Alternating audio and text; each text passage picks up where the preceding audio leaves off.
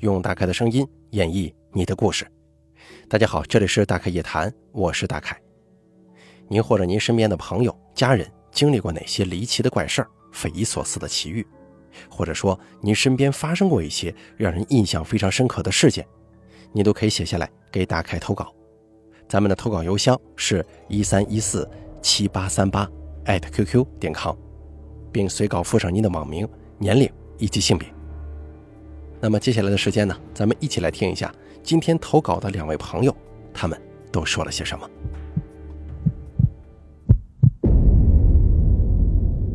第一位投稿的朋友，他是这么说的：“他说，凯哥你好，我是小峰，男性，今年二十四岁。我听你节目已经有三年了，之前我就特别喜欢听众真实灵异经历系列，现在改成大开夜谈了。”听着更让我有一种身临其境的感觉。两年前啊，给你投过一次稿，简述的是我前几年发生的事儿。今天我给你写的是去年发生的，文笔一般，大家多多包涵。第一件事是听别人说的。二零二零年，由于疫情的原因，我从武汉一家工厂辞去了技术员的工作。由于之前相亲处对象。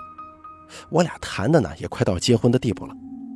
我妈就说：“过完年你出去挣点钱去，虽然时间不长，挣不了多少，但是呢，也能在你结婚的时候多贴补一下呀。”于是呢，在亲戚的介绍之下，到了深圳的一家物业公司做保安。这边是半个月一倒班，我去的时候刚好轮到夜班。同事小黄笑眯眯地对我说：“哎，上夜班。”千万别打瞌睡啊！我当时听了没在意，以为他是好心提醒我晚上会有公司高层巡查，专门抓那种睡觉不负责任的。我坐的位置是监控室，监控室也是这个小区两栋居民楼的大门，也算是个门岗。当天晚上，我按照班长的要求，把那两栋居民楼巡查了一遍。而巡查是要从居民楼的天台顺着楼梯一直这么查下去。虽然有点害怕，但时间长了也习惯了。就这样一个多月过去了。某一天我上白班，食堂阿姨就问我：“你在小区哪个地方值班呢？”我说：“监控室。”阿姨听了之后就说：“哟，监控室啊，那不是……”说到这儿，阿姨一脸的犹豫之色。不过这个倒是引起了我的兴趣，我就说：“阿姨呀，怎么回事啊？”阿姨想了想说：“哎，算了，我也是听别人说的，跟你讲了，你可别到处乱说呀。”我说：“行。”于是呢，在接下来的十几分钟时间内，阿姨给我讲了一个让我巡查的时候更加害怕的事儿。阿姨说：“这个事儿啊，发生在一八年的时候。”你所在的这个监控室后边的那个楼，顶楼有一间房子，里头发生了一件杀人案件。房子是一家公司专门租给员工的宿舍，当时里头住了两个人，这两个人是同事关系。由于那天两位都喝了点酒，也不知什么原因吵起来了。其中一个在厨房里拿了把刀，把另一个直接杀了。然后这个杀人的人自己在家里点火自焚了。由于那个杀人者自焚冒那么大烟，很快就被人发现了。人们打开房间一看，里面那人呢已经被烧得不成样子了。之后就被赶过来的幺二零给抬了下来。抬下来的时候，人已经不行了，而且就是从你值班室的那个门口抬走的。还有这个房子旁边住着不是一家三口吗？那老两口的儿子是个精神病，但是之前不是。就是从那件事情过后变成这样了，我估计啊是被吓着了。我听阿姨说完之后才想起来，班长特意嘱咐我，一号楼顶楼有一家有个精神病，让我注意着点，不要让这个人打扰到别的居民正常生活，并且还给了我这个人的照片，让我好知道是谁。更让我毛骨悚然的是。我每天都要巡查的天台下面某间屋里面，竟然发生过如此恐怖的事我当时就想辞职走人。班长问：“为什么呀？”我就跟班长说：“我害怕。”班长说：“那以后每天晚上让副班长陪你上楼巡查吧。”听班长这么说，我估计班长也知道这个事儿，不然他怎么可能会允许两个人去巡查一个地方呢？但是值得庆幸的是，我跟副班长也没遇见啥事儿。从食堂阿姨讲完那个事情之后的某一天，那个精神病人从门口过，他也不搭理我，只是从我身旁过去的时候，我听见他好像在嘟囔什么，大概是“你别过来，别过来，身上那么黑，那么烂”，并且什么什么的，说了挺多。后来他就过去了，我也没听得多清楚。不过这番言论让我想起来食堂阿姨说的那个自焚的人。不会是那个人的鬼魂来隔壁找他吧？现在想起这事儿来，我还是浑身起鸡皮疙瘩。由于要回家结婚，我就从那个物业公司辞职了。虽然那个地方发生了那么恐怖的事儿，但是再怕不还得为生活奔波吗？所以干了半年我就辞职回家了。这第二件事发生在我家。先说说我家吧。我家在河南省南阳市的一个小镇上。我们那的房子呀，大多都是独家小院。我家是两层楼、四间门面房的独家小院。房子的北边是一栋三层楼的房子。这楼房是镇上一家卖家具的大卖场，用来专门存放家具用的。而事情就发生在我结婚之后的一个多月的某天晚上。那天我丈母娘说让我媳妇儿回娘家住几天。虽然我们两家距离很近，不到五百米，但是我丈母娘啊，平常工作很忙，如果我媳妇儿不回去，是很少能见到她的，估计是想我媳妇儿了。所以当天下午，我就把我媳妇儿送回家了。到了晚上，我按照平时的时间，十点钟就关灯睡觉。由于一个多月以来，我都是跟我媳妇儿一起睡，突然之间少个人，嗨，还真有点不太习惯呢。于是我到了夜里十一点钟，还是没能睡着。正在想着我怎么才能快速入睡的时候，我听见隔壁传来咚咚咚几声不规律的敲墙的声音。我当时猛地打开台灯，坐了起来。这隔壁楼是存放家具的，没人住啊。那么这敲墙的声音是哪来的？正想着呢。隔壁又传来那种沙发被人拖动的刺啦刺啦的声音，并且还有搬动椅子的动静，但就是没听到说话声。就这样，那些搬动家具的声音持续了一个多小时才消停的。好在没有什么实质性的东西让我看见，我也不算过于害怕，就这么迷迷糊糊睡了。第二天，我问我妈：“哎，妈。”隔壁北边那间房子里头有住人吗？我妈说没人住，怎么了？哦，没事我走出家门，对面住着一位阿姨，这个时候也走了出来，说道：“昨天晚上怎么回事啊？我看到你家隔壁那栋楼的二楼有那种淡淡的黄色光，不是很亮，但是挺不正常的，一会儿明一会儿暗，真是搞不懂啊。”说着摇了摇脑袋，上班去了。听了他说的话之后，我就更加疑惑了。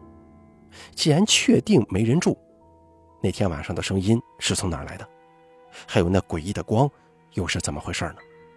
到现在我都不知道啊。好了，第一位朋友的故事咱们就说完了，接下来咱们一起听一下第二位朋友的经历吧。这位朋友是怎么说的？他说：“大凯你好，我呢最近刚从平台听到了你的节目。”觉得非常喜欢。听到了你的那些小故事，我也想把我曾经经历的那个恐怖的夏天跟你分享一下。我叫王小一，女性，八零后一枚。跟家人当时住在九十年代的楼房里，也就是现在那种没有电梯的老房子。上学生活一直都很正常。事情发生在大约二零零七年的夏天。那个时候的我毕业一年多，跟邻居要好的朋友在一家保险公司工作。保险这一行刚入职的时候是比较闲的，那时候年轻啊，刚步入社会，也没有什么资源和人脉去跑业务，所以一般上午去开个会也就没啥事儿了。夏天的正午真的很热，我们一起去了我家。那时候家里也没有空调，电风扇吹着也不错。到家之后，我们喝了点水，就在主卧歇下了，开着电视。我们看了一会儿电视，说了一会儿话，我就迷迷糊糊的先睡着了。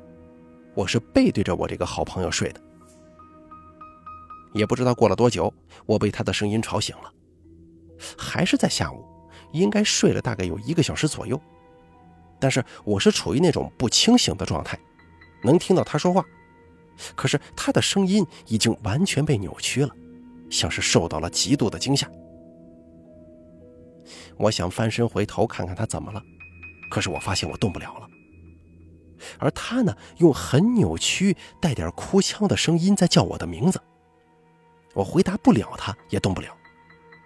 我眼睛眯着，我以为我被鬼压床了。而后来大约过了五分钟吧，我突然被不知道什么尖的东西给顶了一下后面的腰。我猛地一下子突然可以动了，立马坐起来回过头。我看到好朋友脸色发黑，满脸的汗，眼睛也无神了。我赶紧大叫他的名字，他没什么反应。而我吓得六神无主，就用力甩了他一巴掌。他好像回过神来了，看着我说：“我要回家，我不要待在你家了。”被他这么一说，我哪能让他走啊？就追着他问到底怎么回事。他喝了好几口水，坐了一会儿才缓过劲儿来，对我说了来龙去脉。原来啊，在我睡着之后，他继续看电视，但是也没什么好看的。人躺在那儿，处于放空的状态，也想睡一会儿。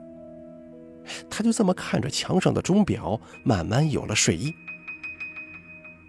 可就在刚准备睡的时候，可怕的事情发生了。主卧的大床是放在房间的中间，两边都是可以上床的。他睡在那边，突然发现自己的手腕上多了一只发青的手。他以为自己看错了，想甩开手，可是动不了了。床沿那边有个头出来了，那头顶着长发，正慢慢抬头看向他。他吓得一直叫我，可是我没反应，而他呢，也不敢再去看那个头到底是谁，甚至是什么东西。他用尽全身的力气，用他的大拇指顶到了我的腰，才把我叫醒的，并且他还说，我家房子实在是太邪乎了，我硬把他留到了家人回来，才让他回去的。不过这件事儿我一直没有告诉家里人，我怕他们心里不舒服。这个房子是租的亲戚家的房子，并且这个房子里也确实发生了很多匪夷所思的事儿。可是最离奇的，应该属这一件了。好了，咱们本期的大凯一谈故事就说到这儿了，非常感谢大家的收听，也感谢以上两位投稿的朋友。咱们今天投稿的朋友说的事儿啊，好像都与这个房子呀、建筑物啊，或者说一些凶宅啊，这个凶宅要加引号啊，是有关系的。你看，第一位朋友他做保安的时候，可不就是经历过这么一个凶宅吗？并且好像还有一个非常诡异的神经病，他好像是看到了什么东西，在那叨叨咕叨叨咕，哎，让咱们这哥们听见了，并且他后续回到家结婚之后发生的这个事儿也挺有说法的。你看，明明没有人，深更半夜的有人砸墙啊，有人拖动这种家具的动静，这是怎么回事呢？相信晚上十一点钟不会有人在这清货或者点货之类的吧？应该不会。还有咱们第二位听众朋友他说的这个事儿就更吓人了。他呢从梦魇当中醒过来之后，一看他身边那朋友脸都发黑了，估计是吓的，然后他就说有个手摁着我的胳膊。并且还有个头，长发，慢慢的从这个床沿的位置往上升，抬头看人。当时大凯读到这边的时候，吓得我后背有些发麻，确实有这种感觉，这个挺像那贞子啊、伽椰子之类的那种感觉。不过不管怎么说啊。不管这个房子是不是凶宅，或者说发生过什么事儿，如果这房子经常性的出现一些诡异的现象啊，或者你说不清道不明的，并且你自己住在里面也不舒服也害怕，甚至会闹一些疾病，这种房子不管是租的还是买的，尽量得想点办法去处理处理或者应对一下，这个我个人觉得是比较好的，如果是租的房子，那么赶紧咱换一家，我觉得挺好。或者说是从侧面佐证一下，拿艾草熏一熏呢，或者说带个宠物进来看看这宠物的反应怎么样啊？这个其实啊都是从侧面可以进行一番佐证的。与其自己吓唬自己，那不如证实一下喽。您说呢？好了，咱们本期大凯夜谈做到这就结束了，感谢您的收听。如果您也想给大凯投稿，诉说您的一些奇奇怪怪的经历的话，请记住以下三个投稿方式：第一，关注大凯的微信公众账号“大凯说”，发送聊天信息给我；第二，加大凯的 QQ 投稿群四群五四六七六八六八四，把您想说的发送给群主就可以了。还有第三种投稿方式，也是咱们最常用的，把您的投稿发送到邮箱一三一四七八三八艾特 QQ 点 com。就可以了，我在这儿等着您的投稿。